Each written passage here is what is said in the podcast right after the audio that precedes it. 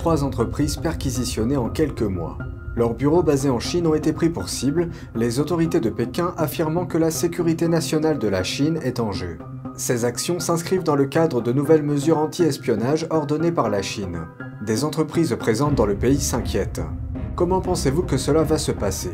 Faites-le nous savoir ci-dessous et abonnez-vous si vous ne l'avez pas encore fait. Bienvenue dans Regard sur la Chine. Les groupes d'affaires étrangers en Chine s'inquiètent. Cela est lié à la répression exercée par Pékin sur les sociétés de conseil qui, selon les autorités, concernent la sécurité nationale de la Chine. Les médias d'État rapportent que les autorités ont perquisitionné les bureaux d'une troisième société en l'espace de trois mois. Voici la suite. Les dernières mesures de répression prises par Pékin à l'encontre d'une société de conseil à Shanghai font frémir les milieux d'affaires en Chine. Le média d'État CCTV a rapporté lundi que la police avait perquisitionné les bureaux de Capvision Partners pour des raisons de sécurité nationale. Cette opération intervient après que les autorités ont ciblé deux autres sociétés de conseil et d'audit en mars et avril, et avant que des modifications ne soient apportées à la loi anti-espionnage du pays, qui pourrait piéger davantage d'entreprises. CCTV a déclaré que des fonctionnaires avaient découvert que Capvision avait accepté des projets d'entreprises étrangères visant à obtenir des informations, y compris des secrets d'État et des renseignements sur des secteurs sensibles tels que la défense et les technologies de pointe. Une unité d'une grande banque d'investissement chinoise a abandonné les services de la société de conseil. Dans une note interne confirmée par des sources de premier plan, la division de recherche de CICC Capital a interdit à toutes les équipes d'utiliser Capvision pour des appels d'experts et des demandes de renseignements liées aux audits. Il a ajouté que les équipes de recherche devraient également revoir les transactions antérieures avec Capvision. CICC n'a pas souhaité faire de commentaires. Capvision a publié une déclaration après le reportage de CCTV lundi affirmant qu'elle respecterait résolument les règles de sécurité nationale de la Chine. Le porte-parole du ministère des Affaires étrangères, Wang Wenbin, a déclaré mardi que les autorités avaient publiquement mis sous contrôle les entreprises concernées. Toutefois, ces enquêtes ébranlent les groupes d'entreprises étrangers dans le pays. La Chambre de commerce de l'UE en Chine a déclaré que les mesures de répression envoient un signal inquiétant et augmentent l'incertitude ressentie par les entreprises étrangères. La Chambre de commerce américaine de Shanghai a quant à elle appelé les autorités à délimiter plus clairement les domaines autorisés en matière d'audit. Un gâteau a été jeté dans une salle de conférence en Allemagne. Cela s'est produit lors de l'Assemblée générale annuelle. Des actionnaires de Volkswagen, des activistes et des investisseurs ont exprimé leurs inquiétudes concernant les activités de la société en Chine. Une dizaine d'activistes ont lancé des accusations au PDG de l'entreprise, accusant les véhicules Volkswagen d'être fabriqués par du travail forcé. Sur leur banderole, on pouvait lire Mettez fin au travail forcé des Ouïghours les Nations Unies ont tiré la sonnette d'alarme quant au traitement réservé par la Chine aux Ouïghours du Xinjiang, connu localement sous le nom de Turkestan oriental. Elles ont laissé entendre que ce traitement pouvait constituer un crime contre l'humanité. Pékin a toujours nié ce fait. Les investisseurs ont également appelé Volkswagen à demander un audit indépendant pour son usine du Xinjiang. L'usine est détenue conjointement avec l'entreprise publique chinoise SAIC. Ralph Brandstetter, responsable de Volkswagen en Chine, a défendu la position de l'entreprise. Il a déclaré « Nous ne voyons aucune preuve de violation des droits de l'homme dans l'usine ».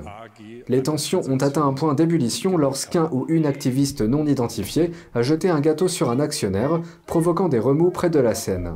Le président du conseil de surveillance de Volkswagen s'était alors exprimé sur la scène. Alors que le monde se débarrasse des chaînes liées au Covid-19, dans certaines régions de Chine, les mesures de contrôle de la pandémie font leur retour. La semaine dernière, le directeur général de l'Organisation mondiale de la santé a déclaré que le Covid-19 n'était plus une urgence mondiale, marquant ainsi symboliquement la fin de la pandémie. Pourtant, le même jour, les tests de masse pour dépister le Covid-19 ont repris à Dongguan, une ville du sud de la Chine. Le mandat durera huit jours consécutifs. Cet avis a suscité des craintes au sein de la population quant à l'éventualité d'une nouvelle épidémie. De nombreuses personnes étaient paniquées et se sont inquiétées lorsque la nouvelle est tombée. Chaque test coûte environ 2 euros. Certains se demandent si l'obligation de procéder à des tests de masse n'a pas été dictée par des groupes d'intérêt cherchant à s'approprier les bénéfices. Ils avaient l'habitude d'imposer ces tests uniquement pour l'argent. Je ne me suis pas senti bien pendant deux mois après avoir fait ces tests, alors j'ai arrêté. Puis la police est venue avec des responsables de la vaccination et m'a forcé à les faire. La mise en place de ces tests fait suite au boom des voyages en Chine lors de la fête du travail début mai.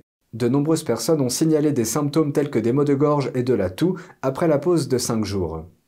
Les universités, notamment celles de Pékin et de Wuhan, ont réaménagé leurs sites de quarantaine, dont certains débordent déjà de personnes. Réagissant à l'annonce de l'OMS, le principal responsable chinois de la lutte contre la pandémie a déclaré que le pays resterait vigilant et poursuivrait ses efforts de vaccination. Pékin n'a pas renoncé à sa politique stricte du zéro Covid-19 avant la fin de l'année 2022. En février, le régime a vanté une victoire décisive sur le virus, malgré des doutes croissants et les accusations de manque de transparence. La Chine pourrait être sur le point de perdre un acteur majeur en Europe.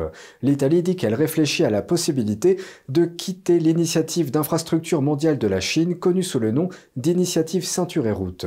En 2019, l'Italie est devenue la seule nation du G7 à signer le pacte d'investissement, et le G7 comprend sept nations parmi les plus riches du monde. Mais aujourd'hui, le pays semble se remettre en question. La première ministre italienne, Giorgia Meloni, a récemment déclaré à l'américain Kevin McCarthy que son gouvernement était favorable à une sortie de l'accord. En tant que membre de Ceinture et Route, l'Italie a été qualifiée de puissance intermédiaire utilisée par Pékin et Moscou. En effet, l'Italie fait partie de trois grandes alliances du monde occidental, l'OTAN, l'Union européenne et le G7. En 2021, l'ancien gouverneur de la Banque centrale européenne a gelé l'accord Ceinture et Route lorsqu'il a pris le pouvoir à Rome. Aujourd'hui, avec le nouveau gouvernement du pays, la géopolitique est au centre de l'attention. L'ancien gouverneur avait manifesté son soutien à Taïwan, que la Chine communiste considère comme son propre territoire, bien que le Parti communiste chinois n'ait jamais dirigé l'île. Mais l'approfondissement des liens économiques avec Pékin, comme l'initiative Ceinture et Route, mettrait ce positionnement en péril. L'Italie a jusqu'à la fin de l'année pour décider de renouveler ou non l'accord sur l'initiative Ceinture et Route. L'OTAN pourrait bientôt prendre pied en Asie, le Japon étant pour parler pour ouvrir un bureau de liaison avec l'OTAN, comme l'a confirmé mercredi le ministre japonais des Affaires étrangères.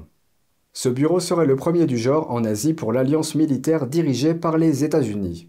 Le Japon est actuellement confronté à ses propres menaces plus près de chez lui, dans un contexte de tensions régionales croissantes et de fragilité du paysage mondial. La Corée du Nord intensifie ses activités de missiles et il est possible qu'elle se livre à d'autres provocations, comme un nouvel essai nucléaire. Mais la Corée du Nord n'est pas le plus grand défi du Japon. Et aussi la Chine qui est notre plus grand défi. C'est pourquoi, si l'on tient compte de tous ces éléments, le contexte de notre sécurité devient très sérieux et très complexe. Et ce, alors que la guerre en Ukraine se poursuit. Les membres de l'OTAN viennent principalement d'Amérique du Nord et d'Europe. Les dirigeants de quatre pays de la région Asie-Pacifique ont été invités au sommet de l'OTAN pour la première fois l'année dernière. L'Australie, la Nouvelle-Zélande, le Japon et la Corée du Sud. Le document de stratégie 2022 de l'OTAN a également souligné pour la première fois la menace du régime communiste chinois comme une priorité. C'est tout pour aujourd'hui, merci d'avoir suivi Regard sur la Chine. On se retrouve lundi pour une nouvelle émission. Prenez soin de vous et à bientôt.